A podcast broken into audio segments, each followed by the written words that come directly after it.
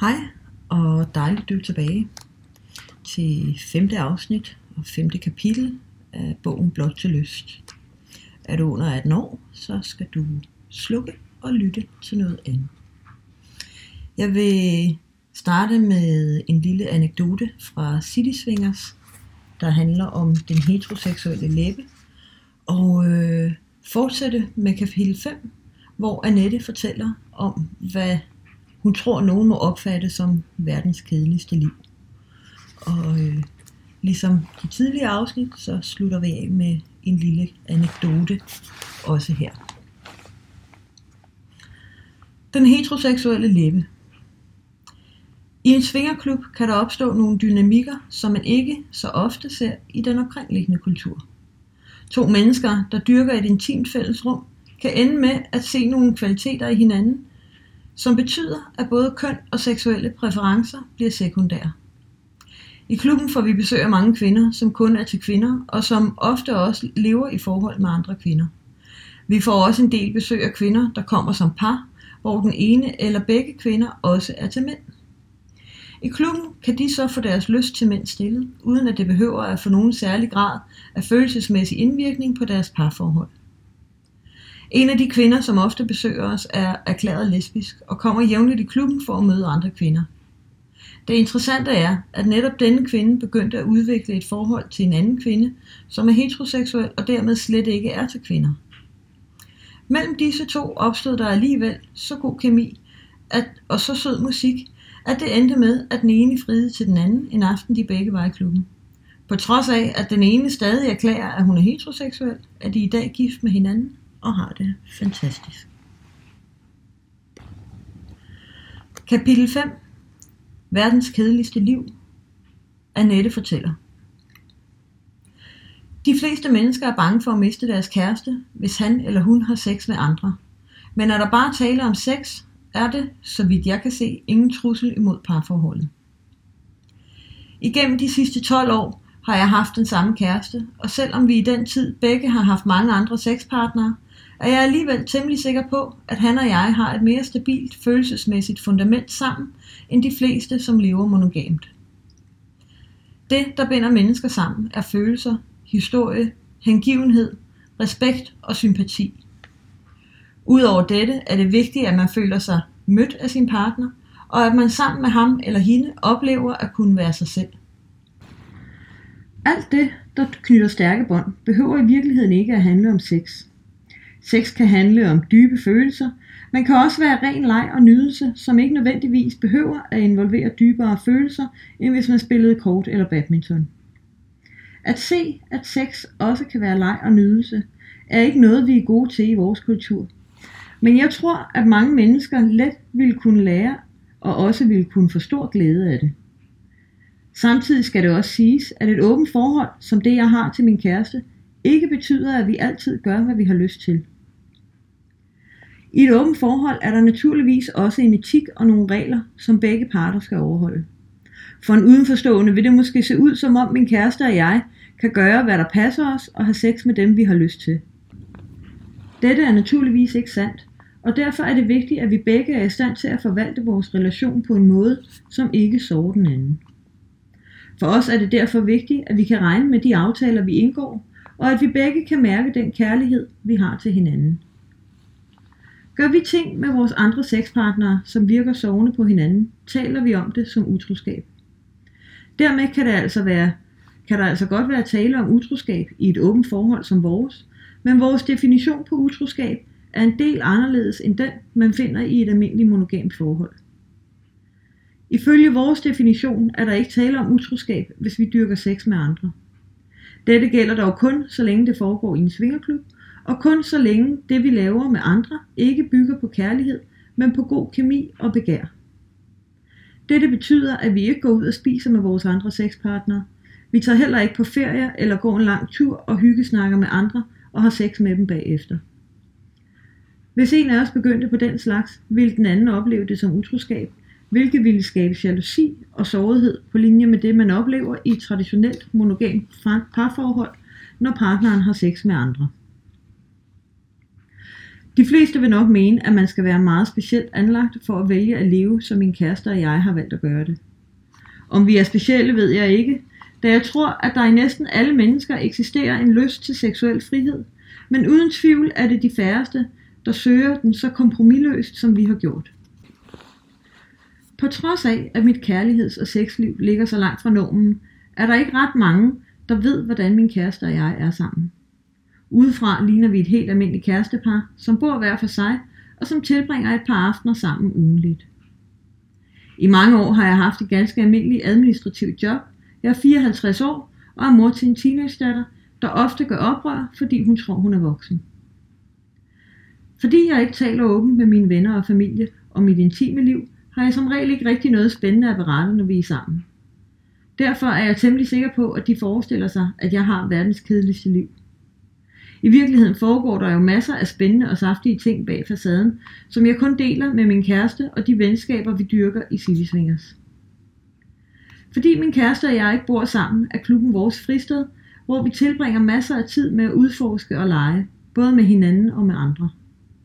Har vi aftalt date til klubben med andre end hinanden, kommer vi der ikke samtidig, men aftaler det på forhånd og giver dermed hinanden plads. Resultatet af, at min kæreste og jeg har valgt at leve på den måde, kan tydeligt mærkes på de udfordringer, som opstår i vores forhold. Før jeg mødte ham, levede jeg jo ganske almindelige monogame forhold. I disse forhold havde jeg mængder af traditionelle ægteskabelige problemstillinger, hvor vi kunne skændes og diskutere en masse ligegyldige detaljer. Enten kunne det handle om rengøring, økonomi, manglende fællesinteresser eller fravær af et sexliv. Når min kæreste og jeg i dag har problemer, handler det aldrig om husholdning, økonomi eller andre jordiske udfordringer. Har vi konflikter, handler det altid om de svære følelser, som nødvendigvis opstår på grund af vores livsstil, og som kræver, at vi hele tiden må arbejde med tingene for at finde ro og sammenhængskraft. På trods af, at vi har et forhold, der bygger på mange års tillid, og troen på, at vores hjerteforbindelse altid vil sejre over de seksuelle møder, vi har med andre, kan der stadig opstå utryghed, mindre værd, skyld og angst. Også selvom vi altid er 100% ærlige over for hinanden. De fleste dage mærker vi dog begge, at vi har en helt ubrydelig og smuk forbindelse, og når det sker, føles kærligheden så ren og stærk, at det ekstra arbejde, vi må gøre for at holde styr på følelserne, er det hele værd. I dag er det godt 12 år siden, at jeg første gang satte mine ben i en svingerklub, men de drifter, der fik mig til at opsøge dette miljø, mærkede jeg allerede i teenageårene. Som helt ung havde jeg en usædvanlig stærk lyst til sex, men det var ikke tale om en lyst, jeg udlevede i nogen særlig grad. Den slags er jo ikke noget, man gør, når man som jeg skulle fremstå som en pæn pige, og derfor valgte jeg at undertrykke mine lyster. Ved et tilbageblik kan jeg i dag godt se, at jeg gennem det meste af mit liv har været både skamfuld og temmelig styret af min lyst til sex. En lyst, som jeg i dag ikke længere føler nogen skam over, da sex jo er fantastisk og derfor noget, man bør nyde i fuld drag. Som teenager tænkte jeg dog ikke på den måde, og jeg havde derfor nået et temmelig moden alder, før jeg kunne tale direkte og utilsløret om sex, uden at få det dårligt med det. Som teenager kom min store appetit på sex aldrig til udtryk i, at jeg eksperimenterede, men mere i, at jeg meget ofte skiftede mine kærester ud. Jævnligt ville jeg jo gerne prøve noget nyt, og da jeg ikke var en utro type, troede jeg ikke, at der var andet at gøre end at skifte kæresten ud. Min viden var altså ualmindeligt begrænset, og derfor havde jeg heller ikke noget, noget særligt udviklet fantasiliv, og vidste heller ikke, at der findes mennesker, der lever i åbne forhold. Da jeg var i starten af 20'erne, så jeg en dag et tv-program om nogle kærestepar, som rejste ud til en eller anden sydhavsø, hvor de valgte at opløse det monogame liv. I stedet kunne de bare slappe af og nyde solen, og kunne samtidig have ufor, uforpligtende sex på tværs af deres forhold, uden at forholdene af den grund gik i stykker. Ved at se disse tv-programmer kom mine tanker og mine drømme på glæde. Tidligere havde jeg slet ikke overvejet muligheden af, at man kunne have et så ukompliceret forhold til sex og kærlighed, og at det var muligt at dele sex med mere end én person ad gangen. Alle de forhold, jeg dengang selv havde oplevet, var i meget høj grad styret af jalousi og ejerskabsfølelse. Selv havde jeg ikke de store problemer med jalousi, men hver gang jeg mødte en ny kæreste, stillede han en masse regler op og gjorde det på den måde klar, hvad der kunne og ikke kunne lade sig gøre. Dermed blev tv-programmerne en øjenåbner, som viste mig, at der var andre og langt mere interessante måder, hvorpå man kan forholde sig til sex og kærlighed. Indtil da havde jeg set parforholdet som en slags diktatur, hvor jeg aldrig følte mig helt hjemme, og hvor jeg ofte gjorde oprør ved at flytte med andre, eller ved at droppe mine kærester og være hurtig til at score en ny, eller til at lave et par indgangsknald. Så snart jeg var tilbage i et nyt forhold, følte jeg mig lynhurtigt lukket inde og fik klaustrofobi, og dermed kunne jeg aldrig slappe helt af. Samtidig var de seksuelle oplevelser, jeg fik, heller ikke specielt spændende. De fleste af de fyre, jeg mødte, ville bare putte under dynen eller have sex i missionærstillingen, og så var den ikke ret meget længere. Dermed blev det seksuelle meget hurtigt kedeligt, hvilket betød, at jeg begyndte at tænke på, hvordan jeg kunne slippe af med kæresten. Indimellem valgte jeg dog at blive i forholdet et stykke tid og få afløb ved at onanere. Ved at onanere jævnligt kunne jeg i det mindste undgå at blive i alt for dårlig humør. På trods af, at jeg nu havde set et tv-program, der viste, hvad jeg søgte, kendte jeg dog stadig ingen mennesker, der ville kunne overskue at leve sådan. Derfor var der ikke ret meget andet at gøre, end at bare fortsætte i samme spor, med skiftende kærester, og hvad dertil hørte af frustrationer og onani. Og mine forældre har levet med nogle af de samme frustrationer omkring deres sex- og kærlighedsliv som mine, er ikke noget, jeg nogensinde har kunnet tale med dem om. Men noget tyder på det. Sagen er, at jeg er vokset op i et hjem, hvor min mor og far var skilt, og hvor min mor ikke havde det nemt i sine skiftende ægteskaber. Ofte var der kriser, og jævnligt skulle jeg forholde mig til, at der var en ny mand i hjemmet, som min mor brokkede sig over. Som jeg fornemmer det, havde min mor en eller anden form for pligtforhold til sex, hvor hun engang imellem tog sig sammen til at tilfredsstille den mand, hun var sammen med. Herefter var der ro i hjemmet et stykke tid, indtil hun atter blev nødt til at gøre sin pligt, og derfor måtte hun altså allernødigst sprede benene igen. Sandsynligvis havde hun den samme længsel efter frihed og eventyr, som har drevet mig til det liv, jeg har i dag, men på hendes tid var det uden tvivl meget svært at træde uden for konventionerne, også selvom man valgte at gøre det i hemmelighed. At opleve min mors problemer med mænd, satte uden tvivl nogle dybe spor i mig. For det første besluttede jeg ret tidligt efter puberteten, at jeg aldrig nogensinde ville ende med at leve som hende. Ingen skæbne kunne blive værre, end at skulle være sammen med en mand, der dikterede, at hun skulle tilfredsstille ham indimellem. Naturligvis var der ikke tale om, at han voldtog hende, men da hun jo gjorde det, fri, da hun jo gjorde det frivilligt. Men måske kunne man, kunne man godt forsvare det synspunkt, at hun i virkeligheden ikke stod ved sit eget behov og skiftende partnere, og derfor voldtog sig selv. På trods af min beslutning om ikke at leve som min mor, udviklede mit liv sig alligevel i en retning, som på flere måder lignede min mors. Indtil jeg var omkring 40 år, skiftede jeg jo også selv manden eller kæresten ud med jævne mellemrum, og endte en del gange med at have sex med en mand, som jeg ikke længere tændte på, bare for at bevare husfreden. Da jeg i en alder af 40 år endnu en gang valgte at stoppe et forhold, var historien den samme igen. Forholdet føltes omklamrende, og i min dagligdag med ham omkring mig kunne jeg næsten ikke trække vejret.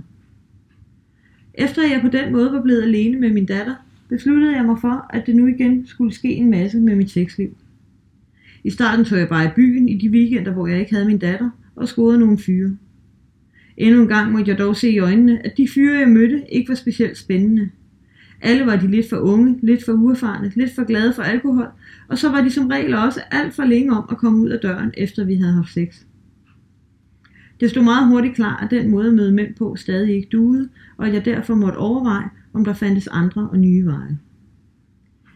Det jeg søgte var ikke at have alle mulige fyre sovende, men at kunne få en god og uforpligtende sex, når jeg havde lyst til det, og så bare smutte tilbage til mit job, mit hjem og min datter. Hele den pakke, som vi kulturelt har besluttet skal følge med, når man har sex, interesserede mig altså overhovedet ikke. Tidligere havde jeg hørt lidt om svingerklubber som steder, hvor man gik hen og havde uforpligtende sex med nye partnere. Selvom det lød som en god idé, forestillede jeg mig, at gæsterne i den slags klubber var meget gamle og sandsynligvis ikke noget for mig. Alligevel vedblev, vedblev tanken om at besøge en svingerklub med at cirkulere i mine tanker, og jo mere jeg tænkte over det, desto mere nysgerrig blev jeg.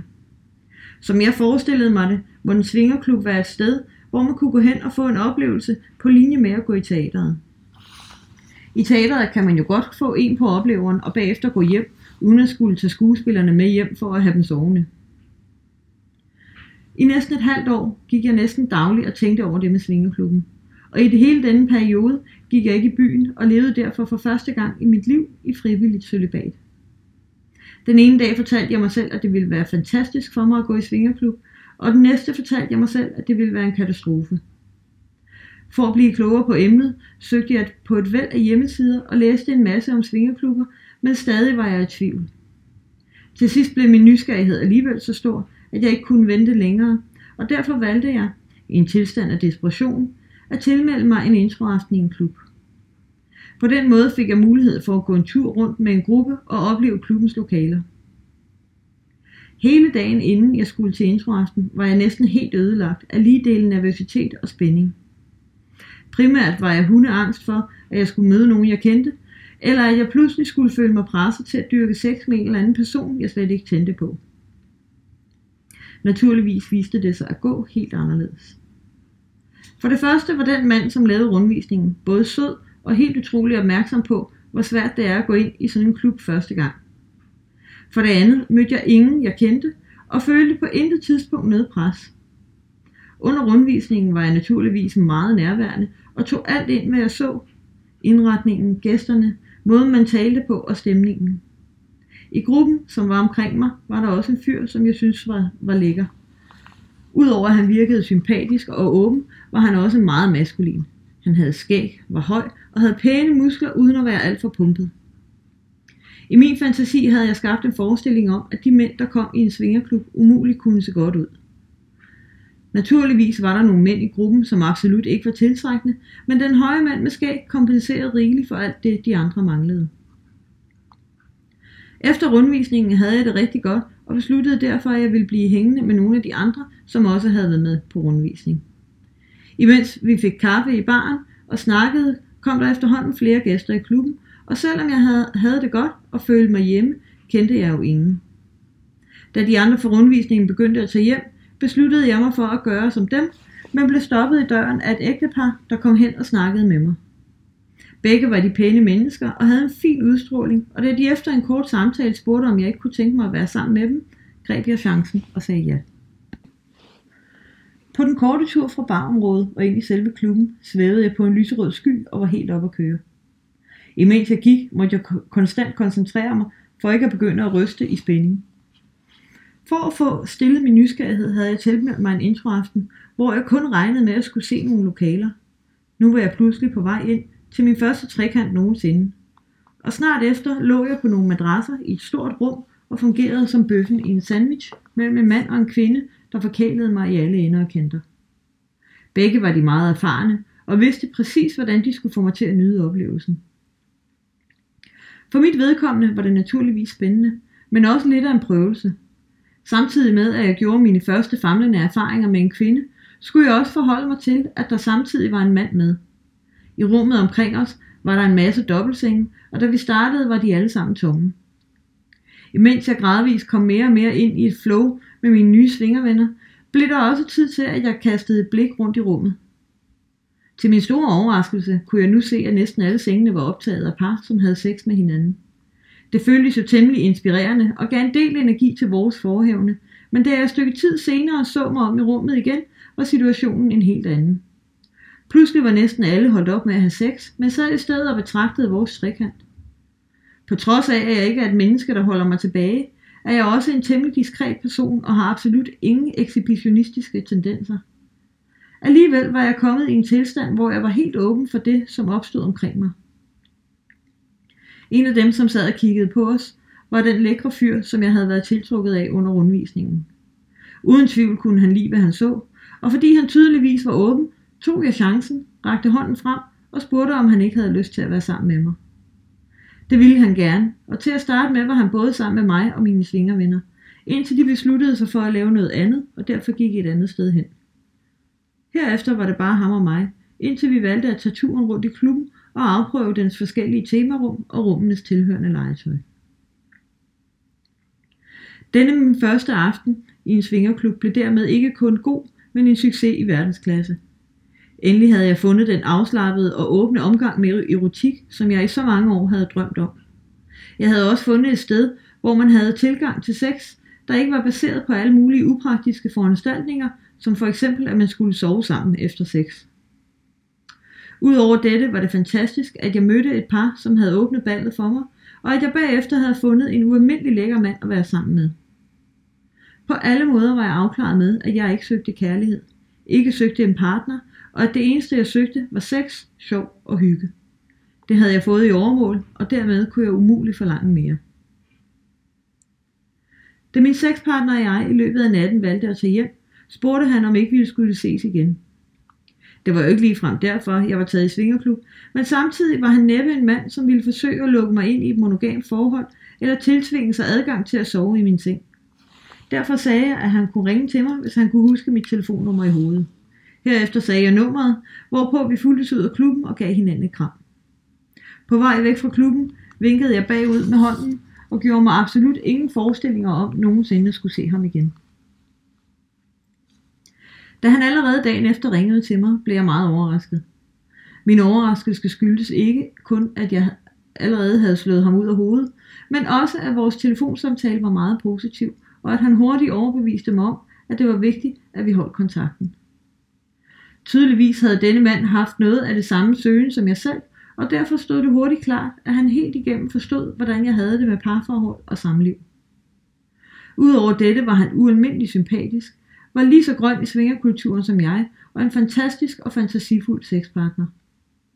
Derfor sluttede vi samtalen med at aftale en ny dato, hvor vi skulle gå i klub sammen. Vores næste klubbesøg viste sig at blive en lige så stor succes som den første, og i de næste måneder begyndte vi i fællesskab at udforske svinger, svingerkulturen mere grundigt. Fordi vi mødtes jævnligt, og fordi vi optrådte som par, når vi tog i klub, blev vi naturligvis smedet godt og grundigt sammen. Og da følelserne i samme periode også voksede imellem os, måtte jeg til sidst erkende, at jeg havde fundet den mand, som jeg altid havde søgt efter. Hans og mit møde blev på den baggrund et meget centralt vendepunkt i mit liv. Med ham behøvede jeg ikke at lade som om, behøvede ikke at lyve, men kunne spejle mig selv og mine længsler i næsten alle henseender. Begge forstod vi, hvad den anden søgte, var afklaret med, at vi ønskede, at den anden skulle være fri, og derfor var det første gang, at jeg kunne åbne mig for en mand, uden at tænke på, at forholdet snart ville blive klaustrofobisk og derfor gå i stykker. Det siges, at man kan få sin største drøm opfyldt den dag, man tør opgive den, og dette var uden tvivl, hvad der skete for mig. Den dag, hvor jeg havde fundet svingerkulturen, og til fulde valgte at give afkald på nogensinde at få en livsledsager, dukkede han op på magisk vis lige foran mig, imens jeg var engageret i mit livs første trekant.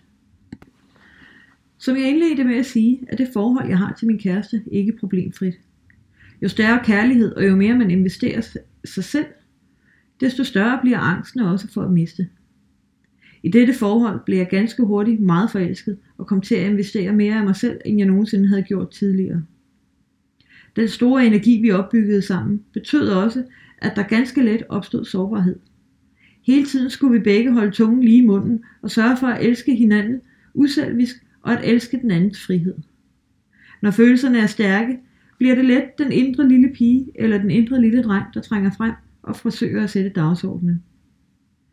Samtidig kan jeg også se tilbage på mine 12 år som den ene del af et svingerpar og se, at grænserne for, hvad vi definerer for utroskab, har ændret sig meget, siden vi startede. I starten var det vigtigt for os begge, at vi gjorde alting sammen.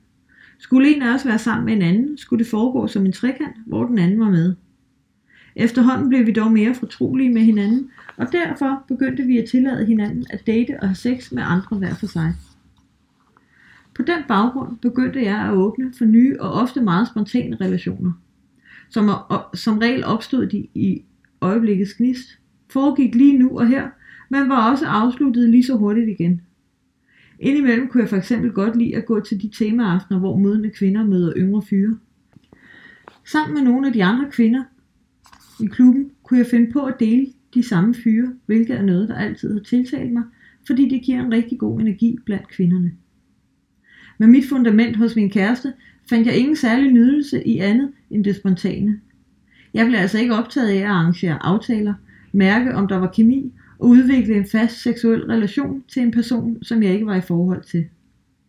Dette er til gengæld noget, min kæreste sætter meget pris på at gøre med de kvinder, han møder, og samtidig noget, jeg godt kan have svært ved at rumme.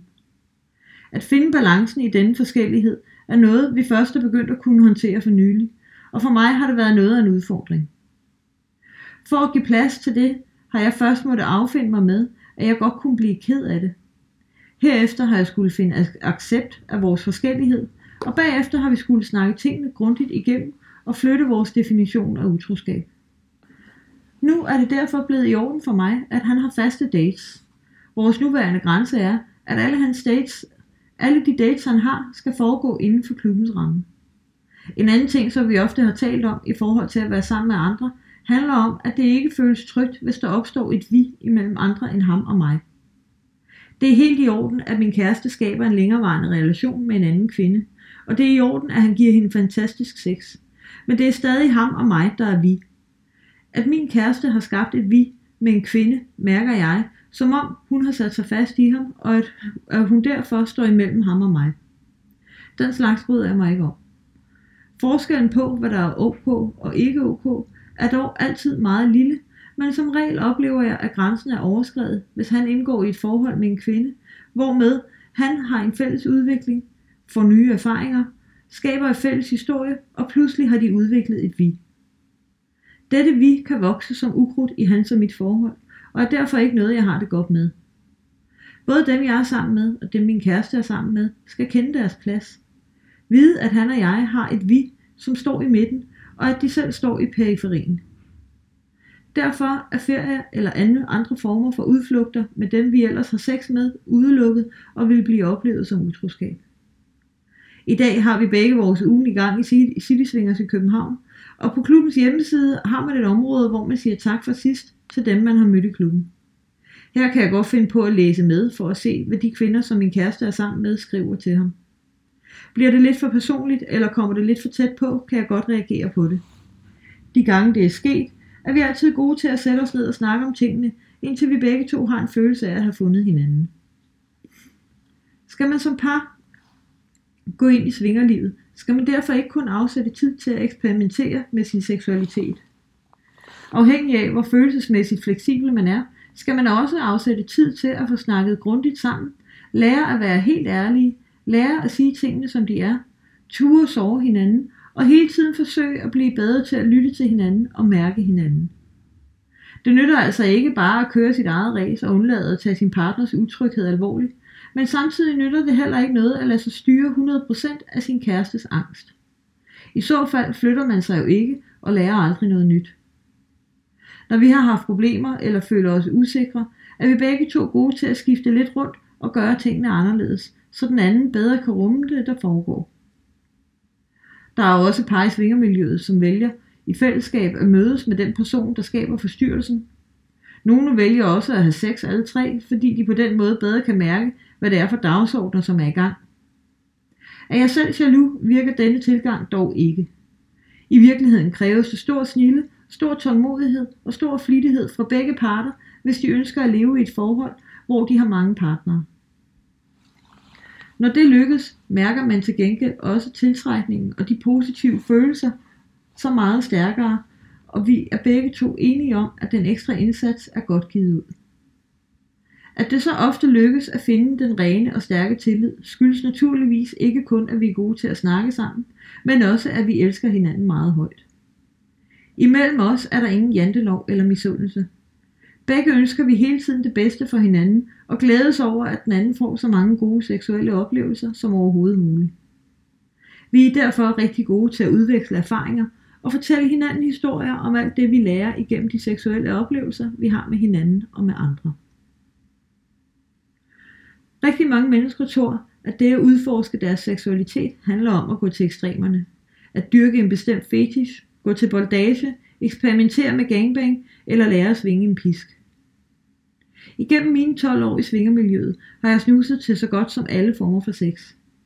Når man i mange år har haft sin jævnlige gang i en svingerklub, er det svært at undgå at opdage, om man tænder på en eller anden fetish, eller på en eller anden særlig form for sex.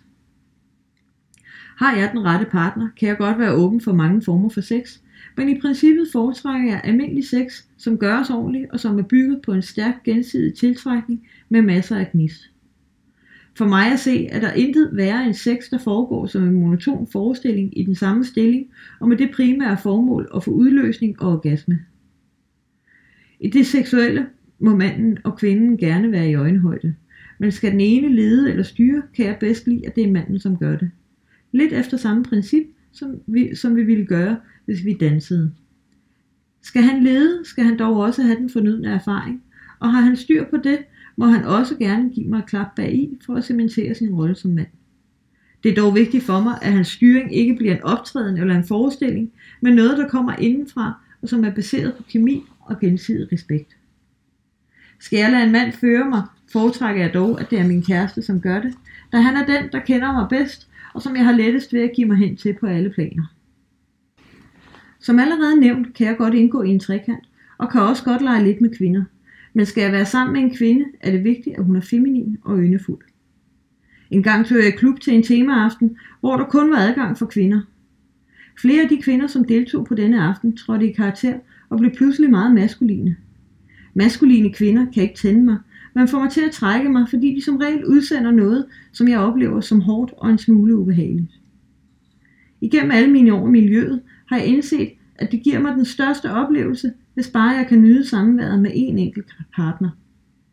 Der er dog en undtagelse fra dette, som jeg i mangel af bedre betegnelser kalder for hulter til bulter. Hulter til bulter er en tilstand, som i sjældne tilfælde kan opstå i svingerklubbens parrum. Når det sker, er det, fordi rummet er fyldt, og under særlige omstændigheder kan der ske en sammensmeltning, hvor alle de mange par pludselig kan blive til et hele. Hver par er der jo på deres egne præmisser og i deres egen konstellation, men fordi der er så mange, kan det betyde, at grænsen mellem de enkelte par flyder ud. Sker det, kan man opleve, at vi sammen er der som en stor gruppe, der bare nyder energien, udvekslingen og det erotiske rum, vi skaber med forskellige partnere på kryds og tværs af forhold. Det er fantastisk at ligge der, i blandt en masse mennesker, og mærke, hvordan rummet fyldes, fyldes af netop denne form for intensitet, og hvor der dermed er sex alle vegne. I en svingerklub har man jo nogle strikse regler om, at man ikke rører ved andre uden specifik tilladelse, hvilket naturligvis betyder, at man spørger først. Men når parrummet går ind i en hulter til bulter tilstand, forsvinder den slags regler helt naturligt. Ganske spontant opstår der herefter en fælles oplevelse hos alle, som betyder, at man ikke behøver at spørge. Og pludselig er det, som om alle kan mærke hinanden, mærke hinandens grænser og ved, hvad man må og ikke må.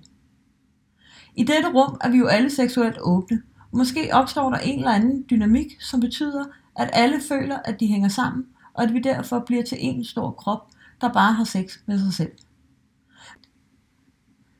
Man er ikke længere kun til stede med sin partner, men er bare sammen med dem, som er nærmest, og kan når som helst vende sig om og have sex med en ny, uden at nogen af parterne behøver at tage stilling til det. Desværre er den slags tilstande sjældne og meget svære at planlægge, men fornemmer jeg, at stemningen i parrummet går i den retning, er jeg altid en af dem, som er med til at få det til at ske. På trods af, at jeg ikke tænder på specielle former for sex, tænder jeg altså heller ikke af på det. Uanset hvad der foregår i klubben, finder jeg det altid spændende og inspirerende og horisontudvidende. Af alt det, jeg har oplevet i svingermiljøet, som kan slukke mig seksuelt, er der kun tre ting. Den ene er som nævnt maskuline kvinder. Det andet er at være sammen med en, som ikke har vasket sig ordentligt. Og det tredje er at være sammen med par, som ikke er enige om, hvorvidt det er en god idé at lave en trekant. En svingerklub skal være en legeplads, og ikke et sted, hvor man pludselig er blevet en klemmelus i forhold til andre menneskers følelsesmæssige uoverensstemmelser. Er man alene og indgår i en leg med et par, kan det være noget af en nedtur pludselig at opdage, at den ene bliver jaloux, eller opleve, at den anden føler sig holdt udenfor. Udover disse ting har jeg aldrig oplevet noget, som slukkede mig.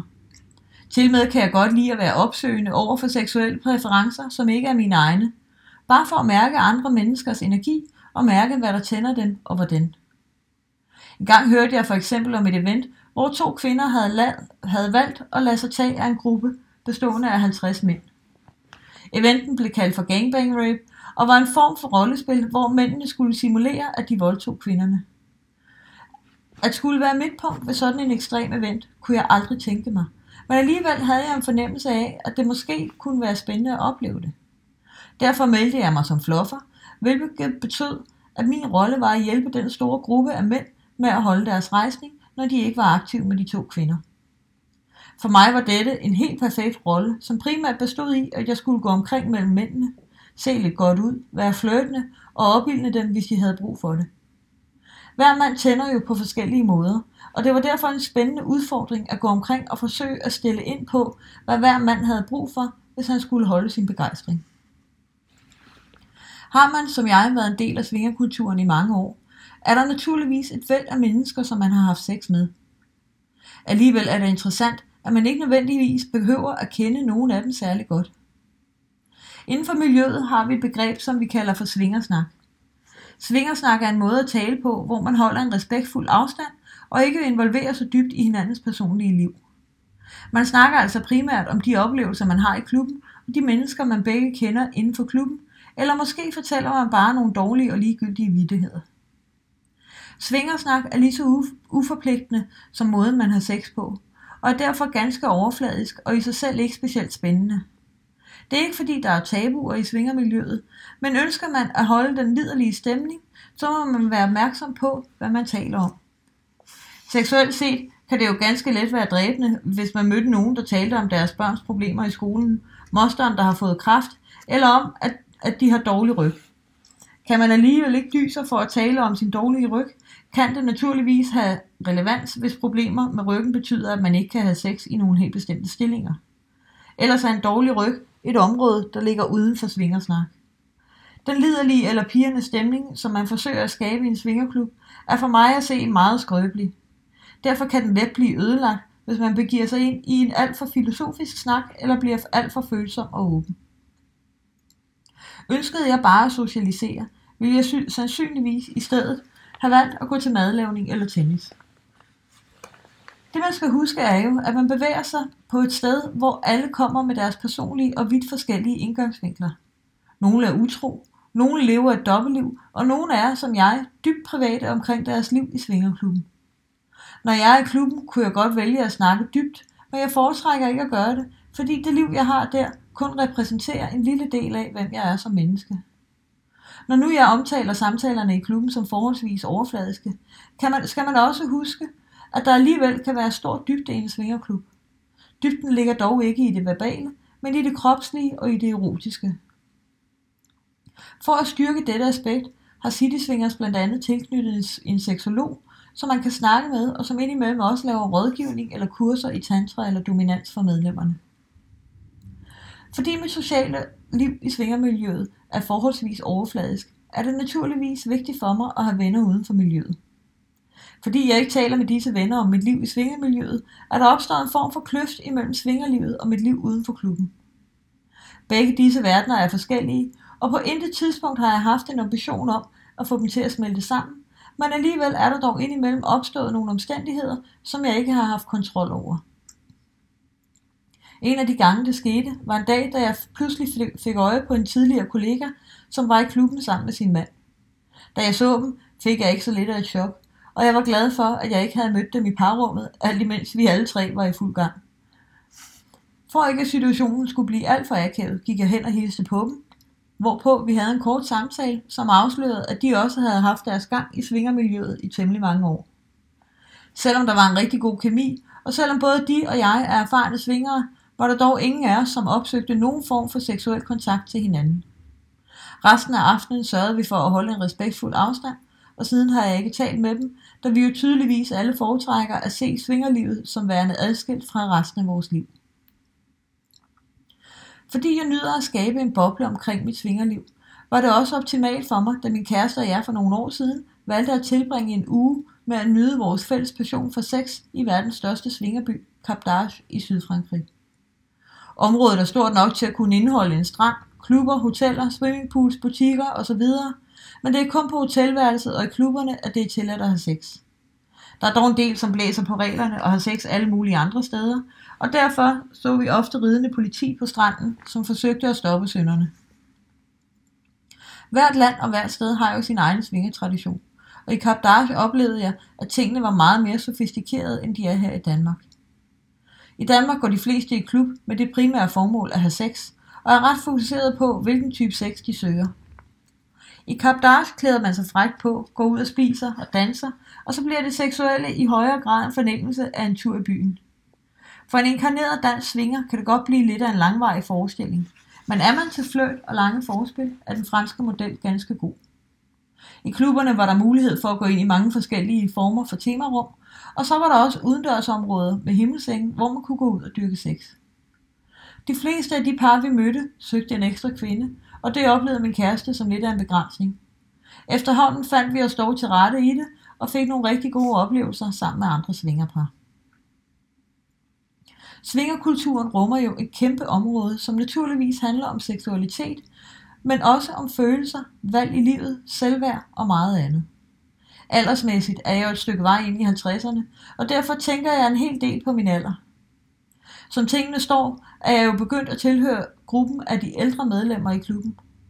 Samtidig med at man bliver ældre, forandres man og får derved en ny rolle og en ny status, som betyder, at man trækker noget nyt frem i de mennesker, man er sammen med. For at tilpasse sig sin egen forandring, er man hele tiden nødt til at udvikle sig ved at indstille sig på den alder, som man har. Det er nu nogle år siden, at jeg begyndte at komme i overgangsalderen. Hvordan en kvinde påvirkes under sin overgangsalder, er jo meget individuelt, men som regel ophører man inspirationen, og hendes lystfølelse kan ændres, og pludselig begynder alderen også at sætte sine tydelige og mere synlige spor. I mit tilfælde synes jeg tydeligt, at jeg har kunne mærke, hvordan min krop har ændret sig, og at den ikke altid længere reagerer, som jeg vil have den til, at den skal gøre. Blandt andet har jeg flere gange oplevet, at min lystfølelse pludselig er forsvundet, eller at jeg ikke længere bliver så våd, som jeg gerne ville være. På den baggrund er jeg for første gang i mit liv begyndt at bruge olie og glidecreme. Da jeg startede i klubben, tænkte jeg slet ikke på, at alderen en dag ville få en betydning, som den har fået. I mine tanker havde jeg en idé om, at jeg som ældre ville miste min tiltrækningskraft og få sværere og sværere ved at finde partnere. Sådan er det dog interessant nok endnu ikke gået. Til trods for, at jeg på min profil på klubbens hjemmeside vælger at være helt ærlig omkring min alder, får jeg stadig henvendelser fra unge fyre, som kan være helt ned til 20 år gamle, og som søger et erotisk møde med en erfaren kvinde. På klubaftener kan jeg også stadig vælge nogenlunde frit på alle hylder. Sagen er jo, at jeg heller ikke selv er særlig optaget af alder, når jeg vælger partner. Alle aldre har deres styrker, og jeg kan lide dem alle. Lige fra den unge fyr, som er helt åben for at eksperimentere og nysgerrig på det hele, til den modne fyr med masser af erfaring, eller en fyr i 30'erne, som kan holde rejsningen en hel aften og bare blive ved og ved. Som kvinde i en svingerklub er man jo heldigvis meget privilegeret. Får masser af opmærksomhed, og det er meget sjældent, at man får nej, hvis man henvender sig til en fyr for at have sex med ham. Selv synes jeg dog, at 54 år er en høj alder, og da jeg var yngre, havde jeg ingen idé om, at jeg som 54-årig stadig skulle være seksuelt aktiv, som jeg er i dag. Men alder er nok primært noget, der fylder på papiret. Når nogen læser min profil, forholder de sig til en kvinde på 54 år, men når vi mødes i virkeligheden, er jeg temmelig sikker på, at de fleste hurtigt glemmer min alder. Tager jeg mig sammen foran spejlet, inden jeg tager i klubben, kan jeg sandsynligvis få de fleste til at tro, at jeg er midt i 40'erne. Og da det ligger uden for svingersnak at tale om alder, kan jeg stadig være nogenlunde aldersneutral i klubben. I dag har jeg dog svært ved at forestille mig, at mit svingerliv skulle kunne fortsætte i samme stil, når jeg har passeret de 60 år. Men forhåbentlig tager jeg også fejl på det område. Min kæreste kan godt blive lidt irriteret, når jeg taler om mig selv som gammel, og sige, at jeg ikke behøver at bekymre mig om mit otium i svingerverdenen.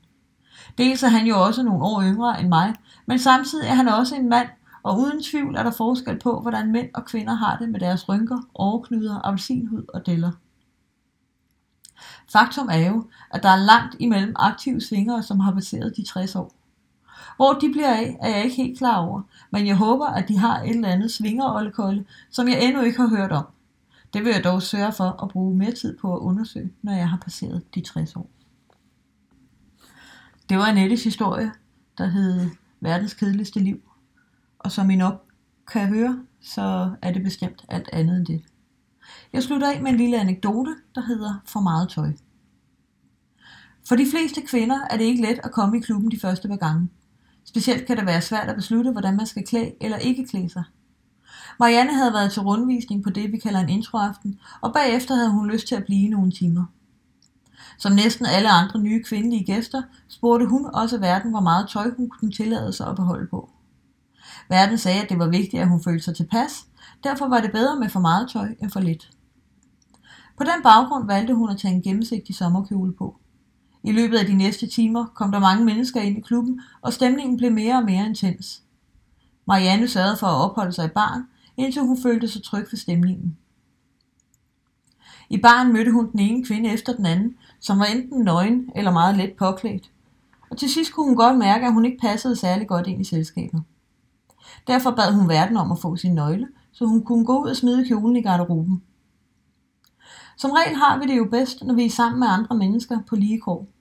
Marianne kommer hos os endnu, men har siden sin første dag i klubben aldrig været iført en sommerkjole. Ja, man hylder jo med de ulve, man er iblandt. Det var alt for den her gang. Lyt med næste gang, når vi når til afsnit 6. 6. kapitel hedder Mit sexbibliotek, og det er Annie, der fortæller. Tak for nu.